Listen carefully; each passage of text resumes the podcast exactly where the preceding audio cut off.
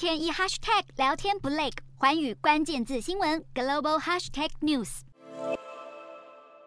从翻覆的坦克车，不再具有威胁性的炮口，到散落一地的弹药，再再都显示这里的俄军在落败下仓促逃离。乌克兰总统泽伦斯基七号表示，光是上周乌军就失负失土七百七十六平方公里，但是在顿巴斯地区仍在激战中。乌克兰东部城镇巴赫姆特在顿巴斯地区具有重要的战略地位，而八号泽伦斯基表示，乌军正在坚守巴赫姆特。此外，在乌克兰第二大城哈尔科夫，当地的紧急服务部门正在将俄军发射的炮弹清运出住宅大楼之外。由于俄军持续向乌克兰城市发射飞弹跟自杀式无人机，让泽伦斯基也呼吁西方各国向乌克兰提供更多的防空系统，以利对抗俄罗斯。然而，近来俄军在乌克兰东北部和南部连连失利，就连俄国内部的批评声浪都是前所未见，让当局宣布再换将。